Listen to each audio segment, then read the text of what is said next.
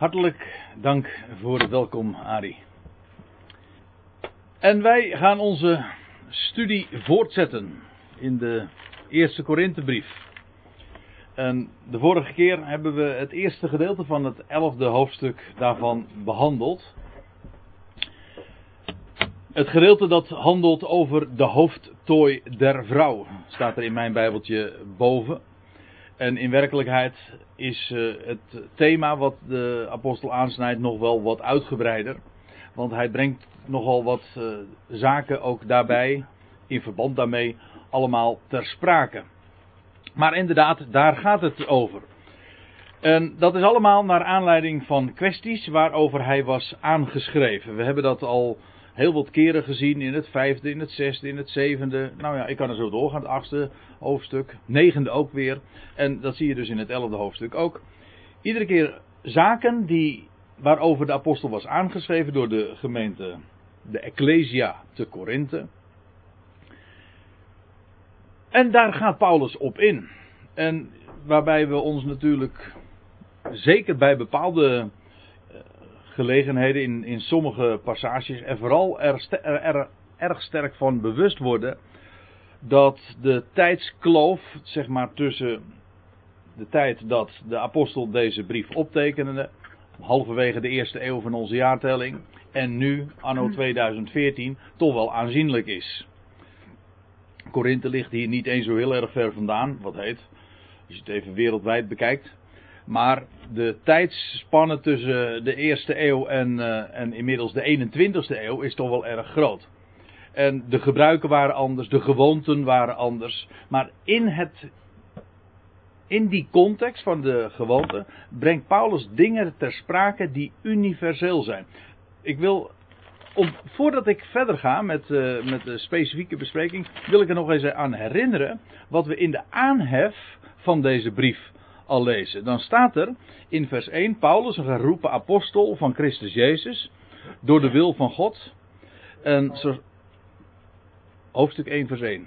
En Sostenus, de broeder, aan de, en dan staat er, vers 2, aan de gemeente Gods, de Ecclesia te Korinthe, aan de geheiligden in Christus Jezus, de geroepen heiligen. En dan staat er achter, met allen die allerwege de naam van onze Heer Jezus Christus aanroepen. Hun en onze Heer, genade zij u en vrede van God, onze Vader en van de Heer Jezus Christus.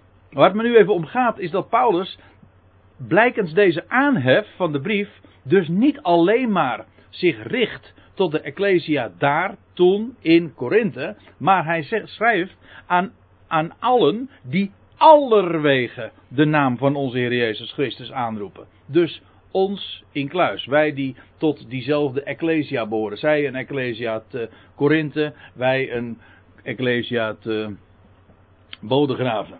En in beide gevallen natuurlijk in het huis van Gaius, maar dat even terzijde. ja. En ja, wat daarbij het punt is dat Paulus zaken naar voren brengt die inderdaad universeel van betekenis zijn. Paulus legt hen geen wetten op.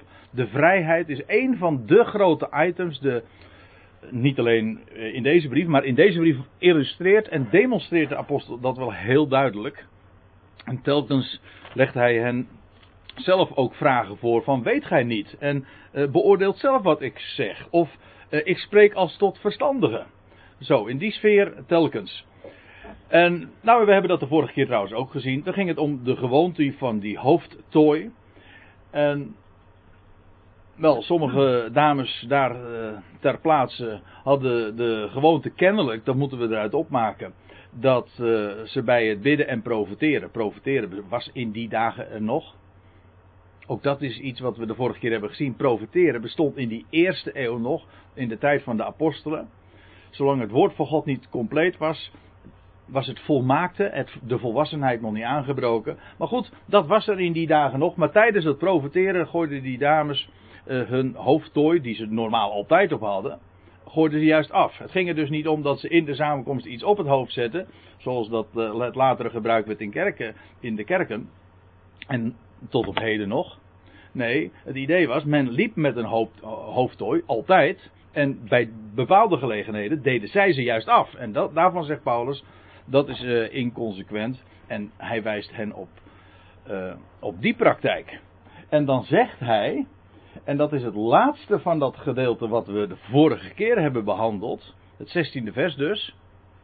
En dat lijkt me een hele aardige opstap om dan vervolgens ook verder te gaan naar het 17e vers, naar een ander item. Maar uh, dit is een, de verbindende schakel. Dat 16e vers, dan zegt hij, maar indien het iemand er om te doen is gelijk te hebben, of er staat hier een Grieks woord dat letterlijk betekent liefhebben van, uh, van winnen, of graag willen winnen. Als je iemand er nou uh, onder jullie is die graag wil winnen, en in de praktijk is dat ongeveer hetzelfde als gelijk wil hebben, per se. Wel, zegt hij, wij hebben zulk een gewoonte niet. En de nadruk ligt daarbij op het woordje zulk.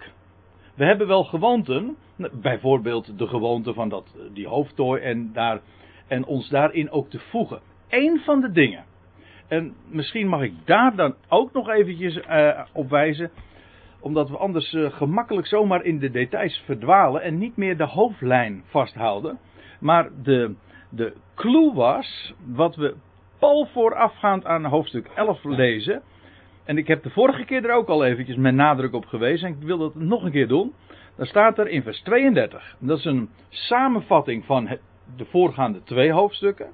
Maar het is ook de introductie van het navolgende. Nou zegt hij in vers 32. Geeft nog aan Joden, nog aan Grieken, nog aan de Ecclesia Gods, eh, aan de Ecclesia Gods aanstoot. Of letterlijk, wees daar geen struikelblok voor. Zoals ook ik allen in alles ter wille ben. Niet om mijn eigen belang te zoeken, maar van dat van zeer velen. Daar ging Paulus alles om. Namelijk om zich te voegen, ook naar de gebruiken, naar van Joden, van Grieken en van de gemeenten Gods. En om voor niemand een struikelblok te vormen, juist om mensen te winnen. Dat is de hele, het hele verhaal. Dat zagen we in het voorgaande en dat zien we dus ook weer in verband met die hoofdtooi. Dat was een schandelijke zaak, wat er toen plaatsvond, ook in verband met die hoofdtooi. En dat is dus een struikelblok. Want dan vorm je een struikelblok voor het evangelie. Nou, hij zegt, wij hebben zulk een gewoonte niet. En dat staat in tegenstelling dus tot de gewoonte van die hoofdbrekking. Dat was een gewoonte in die dagen. Die hadden zowel de, de Joden als de Grieken als de gemeente Gods. Wel, hij zegt, voeg je daar nu naar. En wees geen struikelblok. Maar, eh, en uh, wij ons bij die gewoonte en niet bij de gewoonte om, uh, om gelijk te willen hebben. Dat is niet onze gewoonte trouwens, zegt hij. En evenmin van de gemeente Gods de Ecclesia Gods. Nou, over die Ecclesia gaan we nu vervolgens nog veel meer zien. Want hij zegt dan in het 17e vers: Nu ik dit voorschrijf, of letterlijk staat daar een woordje dat betekent uh, opdragen. Dus het was een vrij sterk woord wat hij, hier uit, wat hij hier optekent. Nu ik dit zo opdraag, want dit is van groot belang moet ik er tevens mijn afkeuring over uitspreken. U ziet, er staat een hele lange Nederlandse zin. Terwijl er in het Grieks maar twee woordjes staan. Er staat letterlijk, in de concurrent version staat er, nu ik dit opdraag, applaudisseer ik niet. Pardon.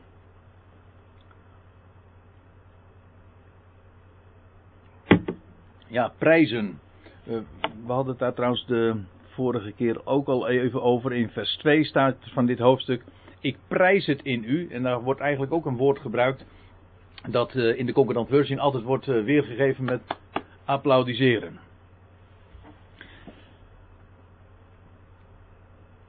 En hier wordt er dus in de negatieve zin daarover gesproken. Hij zegt: Ik, ik, uh, ik spreek er mijn afkeuring over uit, of letterlijk dus, ik applaudisseer niet, dat uw samenkomsten niet tot zegen, maar tot schade zijn. Dat is een wat vrije weergave. Letterlijk staat hier uh, niet het betere, maar het mindere zijn. Tot, of tot het betere, en, maar tot het mindere zijn. Het woord zegen, dat, uh, ja, dat, dat staat hier eigenlijk gewoon helemaal niet. Maar het komt er eigenlijk dus op neer dat zij weliswaar bij elkaar kwamen. En dat is een hele goede zaak. Maar, zegt hij, in plaats van dat jullie er beter van worden, worden jullie er alleen maar minder van. Dat zijn de twee woorden die hij gebruikt: beter en minder. En in de praktijk zouden wij inderdaad, oh, dat is een wat vrije weergave. Het is niet tot zegen, maar het is alleen maar tot jullie eigen schade. Jullie komen bij elkaar, maar het is alleen maar schadelijk. Nou, dat is inderdaad geen reden om te applaudisseren. Want het is. En daarmee, en dat is ook wel aardig, daarmee zegt hij ook iets over wat de waarde is van de Ecclesia. We hebben, ja, zo dat eigenlijk al in zoveel hoofdstukken gezien, hoe hoog Paulus ook spreekt over de Ecclesia. En over de Ecclesia, de betekenis van de Ecclesia in Gods plan. Ja, Ecclesia, dat betekent een uitroepsel. En dat is wat vandaag God ook doet. God is niet bezig met de wereld. Hij is niet bezig de wereld te verbeteren. Of bezig met de politiek. Nee, hij is bezig vandaag in het verborgene mensen uit te roepen. Door middel van zijn woord. En mensen zeggen daar amen op. Inderdaad, het zijn er niet velen. Maar enkelingen die zeggen daar amen op. Het is allemaal zijn werk. En wel, dat is, zijn, dat is een werk van God dat niet, de, dat niet in de actualiteitenrubrieken komt of in de nieuwsbulletins. Daar zijn geen mooie foto's van te maken. Maar het is het allerbelangrijkste wat God vandaag in deze tussentijd doet. Een ecclesia, een uitroepsel verzamelen dat verbonden is met het hoofd daarboven, ook al verborgen. Het is allemaal verborgen. Het is niet spectaculair, in de ogen van de wereld sowieso niet. Maar het is een groots werk. Want die Ecclesia heeft een buitengewone hoge positie verbonden met de Christus. Wel, wij komen bij elkaar als gelovigen om ons die dingen te bedenken. Alleen de, in Korinthe had men daar nauwelijks benul van. Ze kwamen bij elkaar, maar in plaats van dat ze zich bewust waren van dat enorme wat we hebben in hem, uh, zaten ze, ja, dat lees je. Ze, ze leefden vleeselijk. Ze, naar het vlees. Gewoon zoals de mensen in de wereld. Kijken naar elkaar en, en, beoordelen wat je ziet. En elkaar beoordelen op het verleden. En de gevoelens zijn erg belangrijk. De emoties. Allemaal dingen die in de wereld natuurlijk gewoon normaal zijn. Maar ja, voor de Ecclesia die veel meer weet geacht wordt te weten, laat ik het zo zeggen. Dus je zou weten wat we in hem hebben. Ja, dan tellen er totaal andere dingen, totaal andere prioriteiten. En Paulus wijst hen daarop. Nou, hun samenkomsten waren niet tot beter, maar tot het mindere. En daar was Paulus, om het eventjes uh, anders te zeggen, daar was hij niet blij mee. Want, vers 18. Voor eerst is er, naar ik hoor, wanneer gij als gemeente samenkomt. Dus hij had vernomen, hij had gehoord. Kennelijk, dus als je het heel letterlijk neemt, dus uh, was hem dat ter oren gekomen. Dus niet via een brief, maar ter oren was hem gekomen. Dat wanneer zij dan als uh, gemeente, of letterlijk in ecclesia, samenkwam ja, dat is misschien ook nog even goed om te zeggen. Als ecclesia, dat woord ecclesia, dat betekent, ik zei het zojuist al. Ek betekent uit. Ecclesia heeft te maken met roepen, een uitroepsel. Maar dat woord ecclesia heeft een hele hoge status. Ik bedoel ook in het Grieks van die dagen. Want wat was een ecclesia? Dat was de hoogste beslissende uh, of het uh, hoogste uh, politieke orgaan, als we het nou toch over politiek hebben. Of daar hadden we het voor, voorafgaand van deze van, van de studie al even over. Dat was het zo. Je leest in Handelingen 19, vers 41 bijvoorbeeld, maar ook in andere versen van hetzelfde hoofdstuk, over de volksvergadering van Efeze. Dat was het, het, de instantie waar de besluiten genomen werden. De hoogste het hoogste politieke orgaan. Wij zouden zoiets zeggen wanneer je als uh, in senaat bijeenkomt. Ecclesia was dus maar niet zomaar een willekeurige bijeenkomst of zo. Elke clubje bij elkaar heette maar niet een Ecclesia. Nee, een Ecclesia dat was een uitroepsel met het hoogste gezag. Daarom een prachtige, bijpassende term voor de positie die wij hebben. Verbonden met hem.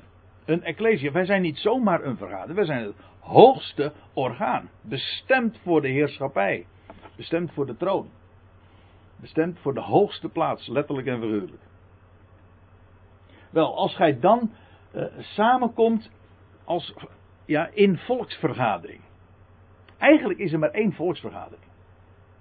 Er is maar één, één lichaam. Ze komt op verschillende plaatsen samen. Het was ook niet eh, ik weet niet of het, uh, of het je opgevallen is, of u opgevallen is, in hoofdstuk 1, vers 1, waar ik, wat ik, waar ik zo uh, juist mee begon. Dan staat er ook niet aan de gemeente van Korinthe, alsof elke plaats zo zijn eigen ecclesia zou hebben. Nee, het is de ecclesia te Korinthe. Dat betekent dus dat die ecclesia op allerlei plaatsen samenkwam, maar het is de ene ecclesia. Dus het zijn vergaderingen op verschillende plaatsen, maar niettemin, het is één volk. Het is dat, het is dat ene orgaan. Wel, als zij samenkwamen uh, in Ecclesia, in volksvergadering, uh, wel, dan was er verde want voor eerst is er, eh, naar ik hoor wanneer je als gemeente samenkomt, verdeeldheid onder u. Hier staat een Grieks woord dat u misschien wel kent. Er staat letterlijk schismata. Schisma's. En dat woord schisma's. Het wordt eh, in het Nederlands ook wel eens gebruikt. Ik denk dat als je een Nederlands woordenboek op zoek uh, raadpleegt. dat je het woord ook tegenkomt. Ja, weet ik wel zeker. En, maar schismata. Ik zal u uh, eens eventjes wat daarover vertellen. Want het is wel, wel boeiend. Het is niet zo leuk het, waar Paulus uh, over schrijft. Dat is allerminst uh, aangenaam. Maar waarover heeft hij het? Hij zegt dus, uh, het wordt weergegeven met verdeeldheid. Hier ziet u zo'n, dat noemen ze dat, bij het Bijbelprogramma ISA, heet dat een concordant view. Dit specifieke Griekse woord komt op allerlei plaatsen voor, 19 keer, zo, zo, zo ziet u. En het wordt vertaald inderdaad met verdeeldheid. Het scheurde, verdeeld. Veel met inderdaad scheuren. En hier dus in onze passage met verdeeldheid weer. Ik zal u een uh, paar concrete voorbeelden uh, zien in Matthäus 27. Dan wordt, lees je over het, voor, het voorhangsel scheurde. Of in hetzelfde vers, de rotsen scheurden. Of een kledingstuk scheurt. Weet je wel, wanneer je oude wijn dat was het toch, geloof ik. In oude wijn in nieuwe zakken deed. Het kledingstuk scheurt. Of uh, in Johannes 7 lees je over verdeeldheid bij de scharen. Wel, dat is het specifieke woord uh, dat hij hier gebruikt. Er was verdeeldheid, scheuringen. En Paulus zegt, ten dele geloof ik dat. Uh, het was dus niet helemaal waar maar ten dele wel. Uh, ik, uh, ik, heb expres dit plaatje erbij gezet, want soms zegt, soms zegt er één plaatje meer dan duizend woorden. Uh, dit is wat hij, wat, wat, wat, geloofde. Het, ja, dit doet mij denken aan carglass. Als je dan een sterretje of een paar barsten ziet, ja, is dat dan een scheur? Nou, het is nog niet gebroken. Het waren nog geen echte. Het was nog niet helemaal verscheurd. Maar de scheur, wij zeggen dan, de haarscheurtjes zag je al wel. En dat was het eh, aan de hand daar in die Ecclesia in Korinthe. Er was verdeeldheid, dat wil zeggen scheuringen, schisma's onder hen. Ten dele. Dat wil zeggen, de barsten waren al te zien. En uh, hij zegt, ja, nou dat is nou weer een beetje het lastige, want ik, ik, ik zei u al dat woordje, het, het is inderdaad scheuringen. Maar nou wordt uh, in vers 19 in de NBG-vertaling uh, dat woord gebruikt, maar dan gaat het weer over een ander woord. Dan zegt Paulus, want scheuringen moeten er onder u wel zijn. Ja.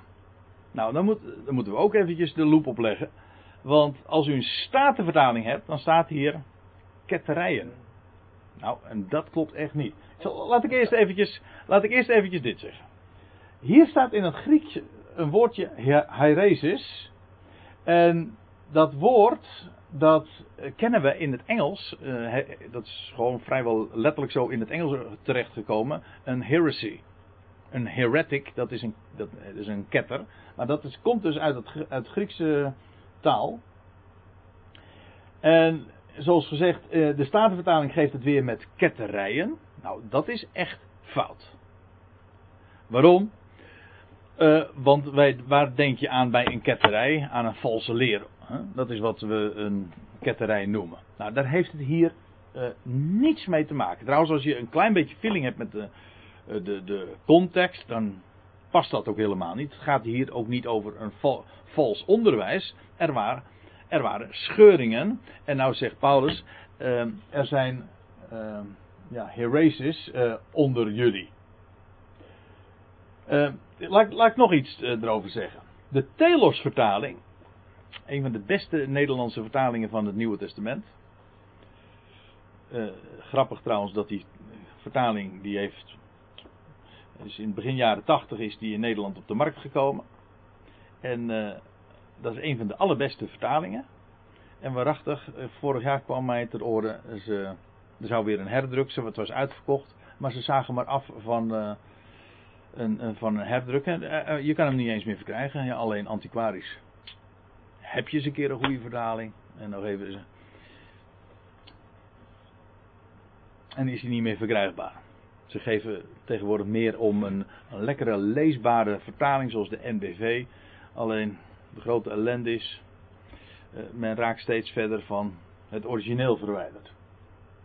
Maar geen probleem, want we komen gewoon dan bij elkaar en dan kijken we naar een interlineair dan zie je het alsnog. Dat, want dat is wel weer zo. Uh, soms vind ik het wel mooi als de vertaling echt helemaal niet klopt, want dan kun je echt vanuit de grondtekst laten zien hoe groot het verschil is en hoe waardevol het is om bij het origineel je je licht op te steken. Kijk, in de telesvertaling wordt het weergegeven met secten. En dat is inderdaad, de, secte komt dan weer uit het Latijns. U herkent het wel, het woordje sectie. Nee, niet met een x, dat is weer wat anders. een sectie in de zin van uh, snijden, een gedeelte. Maar laat ik eens even ook hier weer een concordant view van geven. Dit Griekse woord, dat uh, ook de, dit is de wijze waarop de MBG het weergeeft.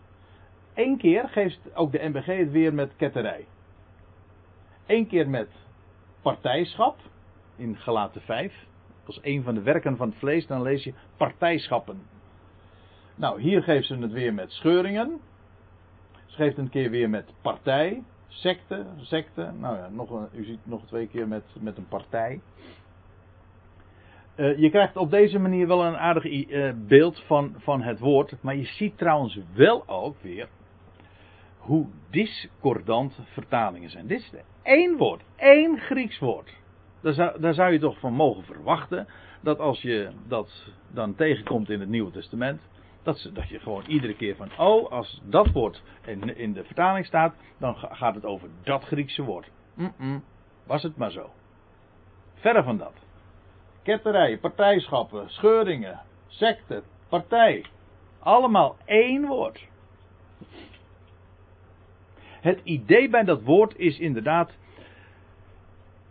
een, uh, een, een secte, maar dan niet in de zin dan weer zoals wij dat dan gebruiken. Met een, een leider, met een, met een bepaalde godsdienstige groepering, met een heel strak regime, uh, regime en een gesloten groep. Dat hoeft niet. Je leest bijvoorbeeld, uh, dit woord wordt ook in het boek Handelingen nogal eens een keer gebruikt. Dan lees je over de secte van de Fariseeën of de secte van de, van de Sadduceeën. Er waren, het waren gewoon groeperingen. Het had dus niet een per se negatieve betekenis. Zoals bij ons het woord secte dat beslist wel heeft. Ketterij ook. Het zijn partijen, groeperingen, rondom een bepaalde favoriete leider of een bepaalde favoriete leer. Feitelijk uh, bestaat het eh, hele christendom ook uit allemaal partijen, secten, met een bepaalde favoriete leer of leer, uh, bijvoorbeeld Calvinisten, of je hebt de Baptisten, de een rond Calvijn, de andere rond de, de, de, de, doopleer. Maar allemaal partijen. Dat zijn dus in de echt. Uh, ja, zijn secten, groeperingen. Nou, secten moeten er wel onder u zijn. Dat is trouwens eigenaardig zoals Paulus in dit vers overschrijft. Want je struikelt er haast over. Als je goed dit aandachtig leest. Hij zegt secten moeten, want dat is echt het woord wat hij hier gebruikt. Uh, ja, echt, it is binding. Dat moet zo zijn. Ik wijs u er nog eens een keertje op dat het woordje moeten er niet staat, maar hier staat het inderdaad wel. Die moeten er onder u wel zijn. Hoezo? Waarom moeten die secten daar eh, in Korinthe wel zijn? Wel, zegt Paulus, dan zal blijken wie onder u de toets kunnen doorstaan. Of letterlijk, dan zal blijken wie onder u de gekwalificeerden zijn.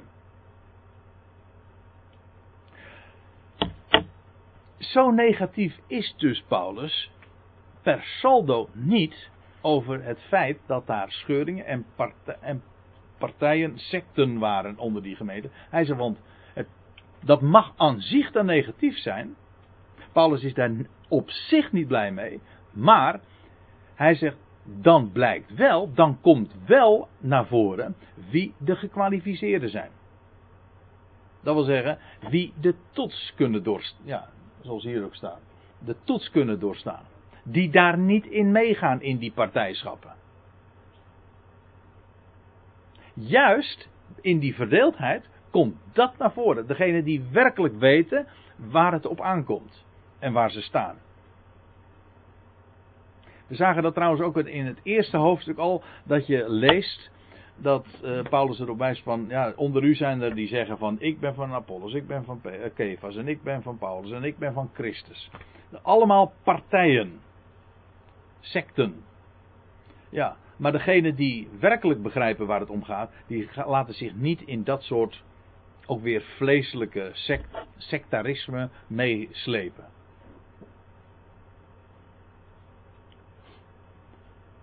Goed. Die secten die uh, moeten er onder u wel zijn, met, want het zal dit positieve effect dus hebben. Wanneer gij dan bijeenkomt, of wanneer jullie dan samenkomen op dezelfde plaats, is dat niet het eten van de maaltijd des Heren. Ja. Zij kwamen dus samen om voor de maaltijd. Echt een maaltijd. We zullen dat straks ook zien. Dat dat maar niet uh, een klein stukje brood was en één slokje uh, druivensap of wijn. Nee, ze kwamen samen om te eten. Een gemeenschappelijke maaltijd. Maar zegt hij, dat is niet, wat, als jullie bijeenkomen, dan is dat niet een maaltijd des heren. Nou ga ik een aantekening maken, want ja, het is een beetje lastig om het goed weer te geven, omdat het wat dubbelzinnig wordt. Maar wat er echt staat is, dan is dat niet een heerlijke maaltijd. Waarom is dit een beetje misleidend? Ja, omdat heerlijk bij ons natuurlijk een andere betekenis heeft. Als, zeker in, in connectie met een maaltijd. Als ik zeg een heerlijke maaltijd, dan bedoel ik mee, het was een. Eh, ik heb lekker gegeten. Maar daar gaat het dus niet over. Heerlijk Daarom heb ik ook maar een streepje tussen dat heer en lijken uh, gezet. Want het wil zeggen, uh, zoals, zoals de heer of de heer toebehorend, zoals het bij de heer hoort. U moet het zo zien. Heerlijk, dat is hetzelfde als, als bijvoeglijk naamwoord, dus als vorstelijk of adellijk. Ja?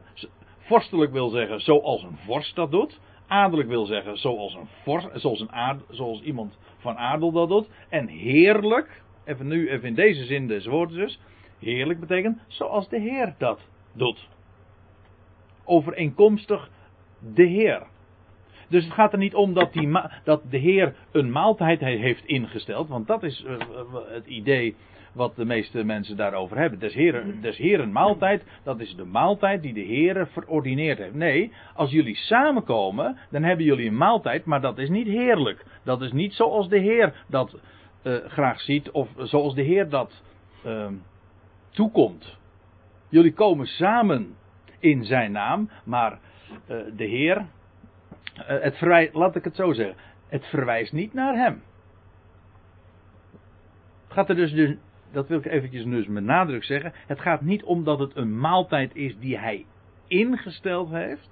Het gaat erom dat het, een, het geen maaltijd was zoals uh, die verwijst naar de Heer. Want staat er, bij het eten, ho hoezo? Waarom was dat niet geen heerlijke maaltijd? Zoals zij samenkwamen. Dus ze kwamen samen om te eten, maar dat was niet heerlijk. Nou, dat uh, motiveert in het 21ste vers. Want bij het eten neemt ieder vooraf zijn eigen deel, zodat de een hongerig is en de ander dronken. Hier zie je dus al, eh, wat ik zojuist al even aangaf. Ze kwamen daar dus niet samen met één stukje brood en één slokje wijn, dat begrijpt u wel. Want dan zou je dus niet zulke toestanden. Men kwam samen om te eten. Als er ook één ding ook uh, illustreert. Als je een beetje feeling hebt met typologie en de symboliek. Dan begrijp je dat ook meteen. Als er één ding is ook dat uh, normaal eigenlijk is voor gelovigen die bij elkaar horen. Is om samen te komen om te eten.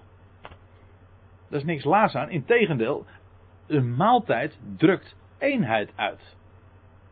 Je eet van één tafel. Um, maar als het dan op deze manier gaat, ja, dan is dat geen eenheid meer als de een hongerig is en de ander dronken. Dat zijn wantoestanden. Dat, dat is niet heerlijk natuurlijk. Dat is wat Paulus zegt. Dit is niet heerlijk. Integendeel, dit is een aanfluiting. Dit wijst niet naar de Heer. Dit, dit is zo vleeselijk. Ja, met een L of met een R mag het mag beide. Vreselijk of vleeselijk. Maar het is in ieder geval, uh, ja, Zelfs in de wereld zou dit, is dit een aanfluiting. Het verwijst niet naar hem. Terwijl, en dat is het punt, de, dat wat men at en dat wat men uitbeeldt als men samenkomt, zo'n hoge betekenis heeft. En dan zulke toestanden. Dat is een. Dat staat zo haaks op elkaar. Dat moet ook hiervan, uh, zegt de apostel, maar dat hadden we al eerder gezien, hoofdstuk 10. Ik spreek als tot verstandige. En ze beoordeelt zelf. Dat was vers 16 van hoofdstuk 10. En vers 15, ja. Goed. Dus uh, dit, dit, was eh, in, in een, uh, een notendop de beschrijving van ja, wat daar dus in Korinthe plaatsvond. En Paulus zegt, stelt dan een retorische vraag. Hebben jullie, dan geen, hebben jullie dan geen huizen om te eten en te drinken? Zodat je in ieder geval dit soort uh, wantoestanden als jullie bij elkaar komen niet hebben. Of minacht gij zozeer de Ecclesia Gods. En, en dat jullie, niet dat, maar en dat jullie de behoeftigen beschamen. Ja, degene die niks hebben, die beschamen jullie. Maar daarmee minachten ze de Ecclesia van God. En dat is ernstig.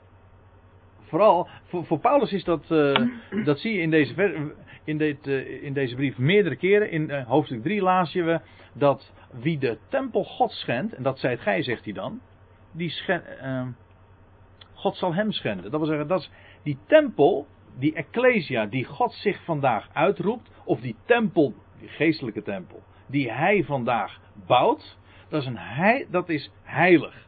Dat is zijn werk vandaag. Wel, als, je, als zulke dingen uh, plaatsvinden, dan is dat inderdaad het minachten van de Ecclesia van God. Op die hoge plaats en dan zulke toestanden. Dan minacht je de Ecclesia.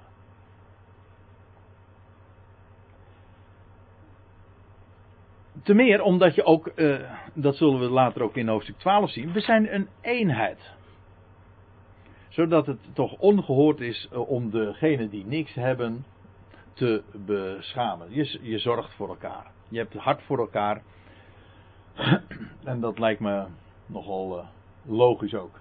Wat zal ik tot u zeggen, zegt Paulus dan? Zal ik u prijzen? Nou, op dit punt prijs ik u niet. Hier weer datzelfde woord applausen.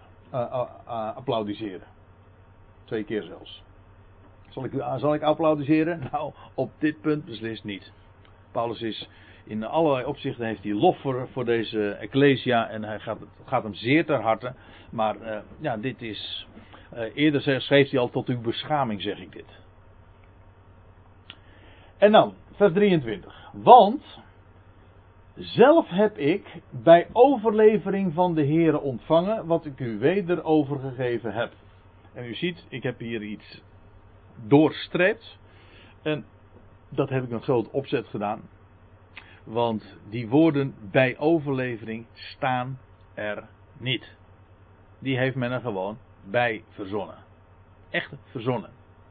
Dat is gewoon, uh, om eventjes in de beeld of in de spraakgebruik te blijven. Dat is dus echt menselijke overlevering. Dat deze woorden erbij gedaan zijn. U kunt het ook hier ook zien. Want ik ontving van de Heer. En hier bij overlevering Staat er niet. Dikke duim. Dat is het. Anders niet. Het, en het weerspreekt zelfs wat hij benadrukt. Hij zegt van zelf heb ik van de Heer ontvangen. Niet via een ander. Nee, zelf heb ik van de Heer ontvangen. Zoals hij in uh, Galaten 1 zegt. Blader er even naartoe komt nou zo in mijn gedachten. In vers 12 van Galaten 1. Hij zegt, ik heb het niet. Dan, gaat, dan heeft hij specifiek over het evangelie, het goede bericht dat hij bracht. Hij zegt, ik heb het ook niet van een mens ontvangen of geleerd, maar door openbaring van Jezus Christus. En dat is hier ook zo. Hij zegt, ik heb het niet, van, niet bij overlevering. Maar er staat toch achter van de Heer, dus in die zin lees ik het als ja, ik heb het van de Heer ontvangen. Ja, maar, ja, maar de, de, de, overlevering, volgens mij versta jij daar dan iets anders onder. Ja, maar kijk. De komst van een ander. Ja, die, dat woordje bij overlevering, dat wil dan zeggen dat daar, dat daar dus schakelingen, schakels tussen zitten. Als hij, als hij het van de Heer heeft ontvangen, is het rechtstreeks. Als hij het bij overlevering van de Heer heeft ontvangen, dan, is het, uh, dan heeft hij het van de Heer ontvangen, maar via uh, mensen die het hem hebben doorgegeven. Ja, ik denk dat ik begrijp wat jij nu bedoelt te zeggen van uh, de Heer zou het hem hebben overgeleverd. Zo ik. Maar het staat er niet. Nee. nee. En uh, in ieder geval wekt, wekken deze woorden, overlevering, juist de indruk dat daar inderdaad dus allerlei schakels tussen zitten. Als ik iets van bij overlevering van iemand heb ontvangen, dan zeg ik, ik heb het zelf niet gekregen, maar goed, die heeft het gehoord en, en die heeft het weer aan die verteld en die heeft het aan die verteld. Of eventueel maar één schakel, dat maakt me niet uit. Maar het punt is, hij heeft het van de. Ik ontving van de Heer. Dat is zijn punt. Niet van een mens, maar van de Heer. Hij zegt, en wat heb ik van de Heer ontvangen? Wel, wat ik weder overgegeven heb. En nou gaat hij spreken over een gebeurtenis waarvan we in de evangelie lezen. Matthäus, Marcus, Lucas. Johannes niet. Wat heeft hij van de Heer ontvangen? Dat is eigenaardig, want je zou toch zeggen. En daarom begrijp ik eigenlijk wel, laat ik nou dan even iets ten voordele zeggen van deze vertaling. Maar dat, is dan, dat heeft niks met vertaling te maken, maar dat is dan uitleg. Uh, ik begrijp wel hoe men ertoe gekomen is dat, dat Paulus dit bij overlevering heeft ontvangen. Want ja, uh, in de Evangelie wordt het beschreven, de twaalf apostelen waren erbij, of nou ik moet eigenlijk zeggen de elf. Judas was er dan net niet bij. En die hebben het hem natuurlijk verteld. Hij, Paulus was hier zelf niet bij. Want hij, hij refereert nu aan een gebeurtenis dat de Heer Jezus uh, in de nacht waarin hij werd overgeleverd een brood nam. Nou, daar was Paulus zelf niet bij. Dus dat moet hij natuurlijk van een ander gehoord hebben. Ja, maar dan blijft het ook inleggen. Dan blijft het inleggen. Ja.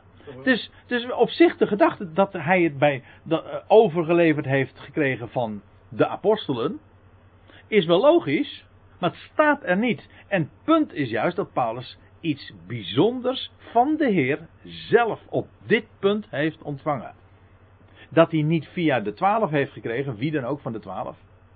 Nee, hij heeft het zelf van de Heer ontvangen. Van de Heer. En hij heeft het hen vervolgens zo overgegeven. De Corinthiërs waren ervan op de hoogte. En Paulus herinnert hen hieraan. Dus hij had, want er staat ook, hetgeen ik u, ook overgeef. En jullie ook overgeeft. Het staat hier inderdaad in een tijdloze vorm. Dus je zou op grond hiervan nog kunnen overwegen dat hij dat nu bij deze gelegenheid dan doet. Maar goed, in elk geval, hij verwijst naar die gebeurtenis dat de Heer Jezus, de Heer Jezus, in de nacht, eh, in welke hij werd overgegeven, overgeleverd, een brood nam. Nou, u vindt dat met name in Lucas 22. De wijze waarop Paulus dit ook weergeeft, dat komt vooral uh, overeen met uh, zoals Lucas het ook beschrijft. Lucas, die een medewerker ook van Paulus dus was, de geliefde geneesheer. Uh, wanneer was dit? Nou, daarvan weten we exact de datum. Het was op de Joodse kalender 14 Nisan. In de avond, u weet, de Joodse datum, de Joodse kalender rekent van avond tot avond. Dus inmiddels was het 14 Nisan. En op diezelfde kalenderdag, dus de navolgende dag, maar het was dezelfde kalenderdag, zou de Heer sterven. En al, dat was dus de 14e, dat was de nacht, of de, de kalenderdag dat hij, dat het lam, paaslam, geslacht zou worden. Dat was de 14e.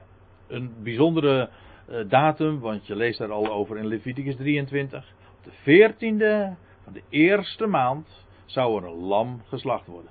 Op die datum gebeurde dit.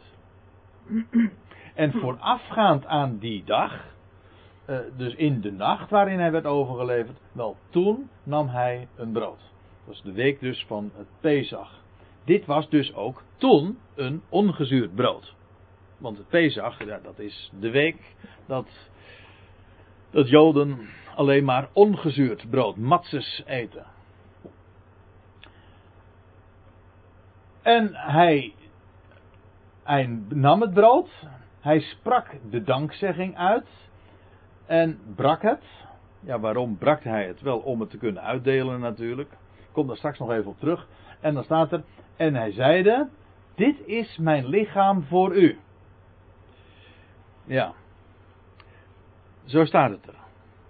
Als u een statenvertaling hebt, dan staat er: Dit is mijn lichaam voor u verbroken. En helaas is het ook in uh, concordante vertaling is het ingeslopen, maar ik zal, dan kan ik u wel vertellen hoe dat is gekomen. Helaas, helaas. Uh, maar dit woord is er echt bijgevoegd. Ik zal u dit zeggen. In de eerste plaats. Uh, het ontbreekt dat verbroken, of voor u verbroken, dat ontbreekt in de drie grote handschriften. Er zijn drie, het Nieuwe Testament heeft drie complete handschriften. Dat wil zeggen de Vaticanus, de Alexandrinus en de Sinaiticus. En in alle drie die grote handschriften ontbreekt het. Op één uh, bewerking van de Sinaiticus na, ik wil het niet, niet ingewikkeld maken, die heeft daar uh, wel dat woordje verbroken bij gezet. Maar de grote drie getuigen zijn hierin eenstemmig. Staat mijn lichaam voor u. Tweede argument. Het ontbreekt ook in alle drie de evangelia. Er staat iedere keer, dit is mijn lichaam voor u. Niet voor u verbroken. En het derde punt is, het kan ook niet staan verbroken, want heel uitdrukkelijk lees je dat, dan gaat het over het lam, over het paaslam, dat op de veertiende dus geslacht moest worden. Daarvan lees je al, geen been daarvan mocht worden gebroken. En dat is ook letterlijk zo vervuld, want toen de soldaten bij de gekruisigden kwamen, zo na afloop van het hele gebeuren, dan lees je dus dat ze ah, de benen braken van de menigte mede gekruisigden. Maar Jezus lieten ze, eh, bij Jezus deden ze dat niet. En, maar Jezus werd geslacht. Gaf een luide kreet. En toen kwam er allemaal uh, bloed uit. Toen werd hij dus letterlijk geslacht. Maar geen been werd van hem gebroken. Heel letterlijk vervuld. Dus dat lichaam dat voor hem, dat voor u verbroken is, dat kan niet. De grondtekst uh, ontbreekt het, de evangelie ontbreekt het, typologisch kan het niet. En, en dan zal ik nog wat vertellen, als je ook het betrekt op het lichaam, het mystieke lichaam, zoals we, zoals we dat noemen, het lichaam van Christus, de gemeente, dan klopt het ook al niet, want dat is ook niet verbroken, dat is één. Kan niet gebroken Kan niet, kan niet eens verbroken worden. Dat is een eenheid, een goddelijke eenheid. Dus dat hele idee van verbroken voor u klopt niet. En, maar nou kom ik dus, want dat brengt me meteen op dat andere punt nog, dat er staat, dit is mijn lichaam. Dat zegt de Jezus. Wat hebben de twaalf, of ik moet eigenlijk zeggen de elf, want die waren er bij eh, deze gelegenheid bij. Judas was al weggegaan. Waar hebben die aan gedacht? Toen Jezus dit sprak, in de nacht voordat hij werd overgeleverd.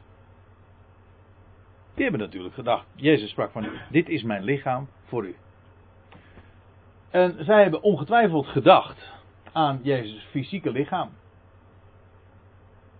Dit is mijn lichaam voor u. Maar, en nou komt het. En ik heb daar al eh, bij eh, de bespreking van hoofdstuk 10 al eh, op gewezen. Maar goed, die twee hoofdstukken hebben nogal overlap. Dus ik, ik wijs er nu bij deze gelegenheid in ieder geval op. Van Paulus weten we meer. Wat zegt Paulus namelijk? 1 Korinthe 10, dat hebben we dus al besproken in, toen we bij vers 16 en 17 waren dan zegt hij dit. Is niet het brood dat wij breken een gemeenschap met het lichaam van Christus? Wat bedoelt hij dan? Nou, hij, hij gaat verder. Omdat het één brood is, zijn wij, hoeveel ook, één lichaam. Wij hebben immers allen deel aan dat ene brood. Dus al die gelovigen tezamen vormen één lichaam en dat wordt uitgebeeld in dat ene brood. En daarmee hebben we meteen ook een antwoord op de vraag wat Paulus nou van de Heer zelf had vernomen. Toen de Heer zei in de nacht: Dit is mijn lichaam voor u, als je dat puur uit de evangelie verneemt, hmm. dan zou je denken van nou, hij heeft het over zijn lichaam dat diezelfde dag nog uh, zou sterven. Ja, maar nou heeft Paulus iets van de Heer vernomen. Toen hij zei, en het, het, terwijl het brood brak, dit is mijn lichaam, toen had hij het niet over dat, dat, dat fysieke lichaam. Toen had hij het al in het verborgene, dat konden zij niet weten, Daarom moest het hem ook verteld worden. Maar Paulus heeft het van de Heer vernomen zelf. Dat dat brood, dat ene brood, spreekt van het lichaam van Christus. De Ecclesia. Die tezamen één lichaam vormen. Dat kun je niet uit de evangelie opmaken. Maar Paulus maakt het bekend. En dan weet je meteen wat hij van de Heer heeft vernomen. Als hij dat dus in hoofdstuk 11 zo zegt. Want zelf heb ik van de Heer ontvangen. Dan zeg je, hoezo? Waarom, waarom, moest hij, waarom moest hij dat nou van de Heer speciaal ontvangen? De twaalf hadden hem dat ook kunnen vertellen. Ja, maar dit niet. De twaalf wisten hier niks van. Ik zal, ik zal het u nog sterker vertellen. De twaalf wisten helemaal niks van de gemeente als het lichaam van Christus. Je zult het nooit aantreffen bij Jacobus, bij Petrus niet, bij Johannes niet, nooit. Dat is een waarheid die je uitsluitend, exclusief alleen bij Paulus tegenkomt. Dus, als de Heer in de nacht voor zijn sterven zegt: Dit is mijn lichaam. toen heeft de Heer later Paulus geüpdate, als ik het zo mag zeggen. Toen ik dat sprak, in de nacht voor mijn sterven, toen dacht ik aan de Ecclesia, het lichaam van Christus. Dat is de betekenis van dat ene brood. Dat wisten de twaalf niet, dat wordt niet eh, bekendgemaakt in de Evangelie, maar Paulus heeft het van de Heer vernomen. En daarom heeft het zo'n speciale betekenis als, als we tezamen komen en we, we eten, we, bij welke gelegenheid dan ook, we eten brood, dan verwijzen we eh, naar die betekenis. Daar is meer over te zeggen, maar ik stel voor dat we eerst even onderbreken. En dat we straks uh, hiermee verder zullen gaan.